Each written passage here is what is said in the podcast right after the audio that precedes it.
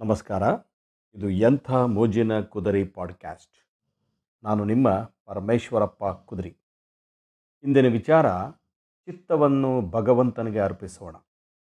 ಒಂದು ಸುವಿಚಾರವನ್ನು ತೆಗೆದುಕೊಂಡು ಬಂದಿದ್ದೇನೆ. ನಿಜವಾದ ಶಾಂತಿ, ಸಮಾಧಾನಗಳು ಜೀವನದಲ್ಲಿ ಲಭಿಸಬೇಕಂದರೆ ವಿತ್ತವನ್ನು, ಪ್ರಪಂಚಕ್ಕೆ ಚಿತ್ತವನ್ನು ಭಗವಂತನಿಗೆ ಅರ್ಪಿಸಿದರೆ ಮಾತ್ರ ಸಿಗಬಹುದಷ್ಟೇ. ಇಲ್ಲದ ರಗಳೆಗಳನ್ನು ತಲೆಯೊಳಗೆ ತುಂಬಿಕೊಂಡರೆ ಶಾಂತಿ ಕನಸಿನ ಮಾತು. ಮನಸ್ಸು, ಮಾತು, ಕೃತಿಗಳು ಎಲ್ಲಿ ಒಂದಾಗಿ ವ್ಯವಹರಿಸುವುದೋ ಅಲ್ಲಿ ಎಲ್ಲವೂ ತನ್ನಷ್ಟಕ್ಕೇ ಸಿಗಬಹುದು. ಅದು ಒಂದಾಗಲು ಅರಿಷಡ್ ವರ್ಗಗಳು ಬಿಡುವುದಿಲ್ಲ. ಆದ್ದರಿಂದ ದೂರವಿದ್ದಷ್ಟು ಕ್ಷೇಮ. ಆದರೆ ವ್ಯಾಮೋಹ ಅತ್ತ ಕಡೆಗೆ ಸೊಳೆದೆಯುತ್ತದೆ. ಕ್ಷಮಾಗುಣವನ್ನು ಬೆಳೆಸಿಕೊಂಡಾಗ ಶಾಂತಿ ಲಭಿಸಬಹುದು.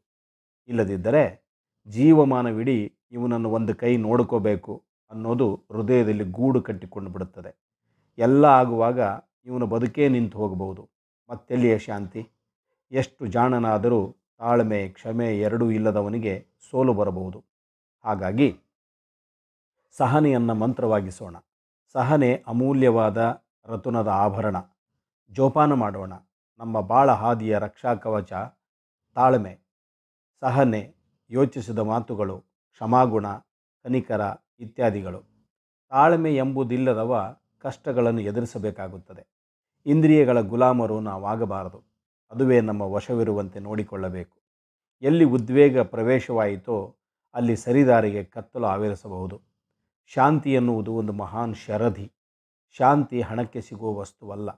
ತನುವಿನಿಂದ ಮೂಡಬೇಕು. ಇಂದ್ರಿಯಗಳ ಪೂರ್ಣ ಹತೋಟಿ ಇದ್ದವನಿಗೆ ಸಹನೆಯು ಜೊತೆಗಿರುತ್ತದೆ. ನಮ್ಮ ಸಂಪತ್ತು, ಸ್ಥಾನಮಾನಗಳು, ಕೀರ್ತಿ, ಪ್ರಶಸ್ತಿಗಳು ಆರೋಗ್ಯ ಇವೆಲ್ಲವೂ ತೇಲುವ ಮೋಡಗಳಂತೆ, ನೀರಿನ ಗುಳ್ಳೆಗಳಂತೆ ಬರಬಹುದು, ಹೋಗಬಹುದು. ಆದರೆ ಉತ್ತಮ ಗುಣ ನಡತೆ ನಾವಿದ್ದರೂ, ಇಲ್ಲದಿದ್ದರೂ ನಮ್ಮ ಜೊತೆಗಿರಬಹುದು. ಯಾವುದಕ್ಕೂ ತಲೆ ಕೆಡಿಸಿಕೊಳ್ಳದೆ ನಿರಾಳವಾಗಿರಲು ಪ್ರಯತ್ನಿಸಿ. ಬದುಕಿನ ಸತ್ಯ, ಸತ್ವ ಎರಡನ್ನೂ ಸರಿದೂಗಿಸಿಕೊಂಡು ಹೋಗೋಣ. ಗತೆ ಶೋಕೇನ ಕರ್ತವ್ಯೋ ಭವಿಷ್ಯಂ ನೈವ ಚಿಂತೆಯೇತ್, ವರ್ತಮಾನೇನ ಕಾಲೇನ ವರ್ತಯಂತಿ ವಿಚಕ್ಷಣ. ಆಗಿ ಹೋದ ಯಾವುದೇ ಘಟನೆಗಳ ಬಗ್ಗೆ ದುಃಖ ಬೇಡ. ಸಮಯವೂ ವ್ಯರ್ಥ. ತಲೆಯೂ ಅಶಾಂತಿಯ ಗೂಡಾಗಬಹುದು. ನಾಳಿನದು ಬೇಡ. ಯೋಚನೆ ಮಾಡಿ ಇಂದಿನ ದಿನ ಸುಖವಿಲ್ಲದಿರಬಹುದು. ವರ್ತಮಾನವನ್ನು ಮಾತ್ರ ಆಲೋಚಿಸುವುದು ಬುದ್ಧಿವಂತರ ಲಕ್ಷಣ. ಬಂದದ್ದನ್ನು ಸ್ವೀಕರಿಸಿ ಇರುವುದರಲ್ಲಿ ನೆಮ್ಮದಿ ಕಂಡುಕೊಂಡು ಜೀವಿಸಲು ಕಲಿಯೋಣ.